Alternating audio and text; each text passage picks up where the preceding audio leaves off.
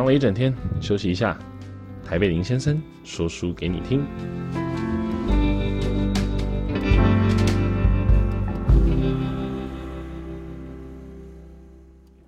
Hello，大家好，欢迎收听今天的台北林先生。今天要跟大家分享这本书，叫做《穷忙世代的翻身准则》。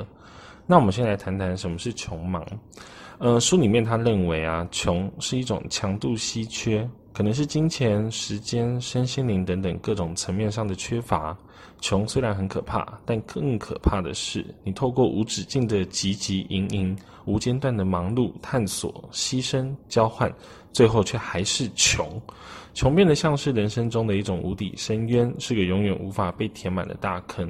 那穷忙呢，源自于低薪资、低报酬，你用再多的时间跟精力都无法转换成跳级的现金收入，或者是你忙于奔波寻找高报酬，却只有某部分的注入，生活呢依旧没有办法达到平衡。你没办法获得时间自由，你没办法获得身体健康，你也没办法得到很高的生活品质。而这个就是让许多年轻人，甚至是一直努力到中年的人，总是卡在人生谷底的一个问题。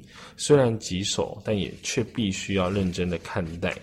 那这个作者他其实已经不是第一次出书了。那他在出这本书之前，他有出过其他的书。那他其实有讲到的是，呃，他怎么样能够脱离他原本的生活，那离开二十二 K 的环境，然后去挑战自己。那他在这本书里面，他其实主要提到了三大方法、九条准则。他希望能够让大家能够走出低薪跟绝望，因为他知道他现在再怎么样去渲染一种空洞的热血，也都没有用。我们这个时代要做的事情，应该是要认清我们这个。世代共同的处境，而且找到最大的弱势，才能够做出正确的反击。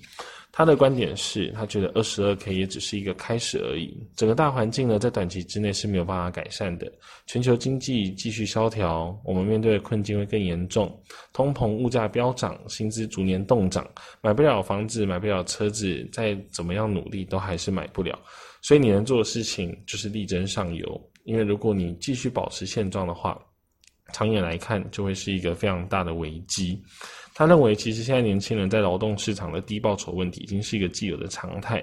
他举个例好了，其实今天如果呃所有的劳动市场上面的劳工，只要不接受，比如说可能呃是呃雇主开出来的一个金额，就说呃我们的最低薪是三万块，只要全部的就是人都不接受三万块这个低薪，那就表示没有人要接受嘛，那他就会自然而然这个低薪就不会存在。可是问题就在那为了生活，还是会去接受这样的一个低薪，也就是他其实认为的是说，他希望能够通过这本书来跟大家分享，你怎么样能够增加收入。就是你可能间接的用各种方式兼职啊，来增加额外的收入。那你怎么样调高你自己的薪资？也就是你直接改变你自己的薪资结构，然后让你的薪资增加。那第三个是怎么样把自己变成资产？透过自我培养、学习的过程，让自己不断的增值。这是他一直以来深信不疑的终极策略。他觉得说，就是要透过这三点，然后能够去完成这个目标。他觉得这三个方法，并非要从一到三或二到三的步骤都走过，那走到才算达标。因为他觉得每个人的个性、理念、背景、追求事物都不一样，他希望呢，就是读者至少能够靠其中一种方法来找到方向跟技巧，来成功逃离现在那一个已经厌倦了平凡自我的你，被一成不变生活麻痹的你，被低头暴率榨干的你，被所有灰暗现实踩得喘不过气的你，出征半路却搞到进退两难的你。他希望说，如果这本书能够帮到你们，那就值得了。那他其实在这里面，我觉得他提到了几个蛮有趣的点，就是他举例来说，他觉得如果你要呃想要终止穷忙，那你要做的事情就可以解，就是要先从解决肥胖开始。什么叫解决肥胖？他举例来说，因为如果只是像大多数人一样直觉认为啊，如果你要解决肥胖的话，那你的关键就是减少脂肪。乍听之下好像没错吧？因为你会觉得说，因为胖就是因为脂肪多嘛，那你就把脂肪减少，这样就好啦。可是他觉得说，其实这会让你去错过事情的本质。因为呢，肥胖是一种慢性累积的长期症状，它反映了背后很多更深层的问题。譬如说，肥胖的成因有什么？可能有基因，可能有生活环境，可能有交友习惯、工作形态、感情状况、家庭成员、教育习惯。惯、个性养成等等等等，有太多的原因可能都会导致肥胖。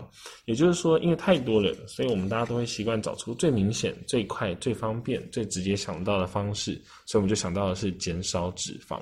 但是他认为一个问题，它背后一定还有更后面的一个问题，你必须要先搞懂就整个问题的本质，而不是呃治标而不治本。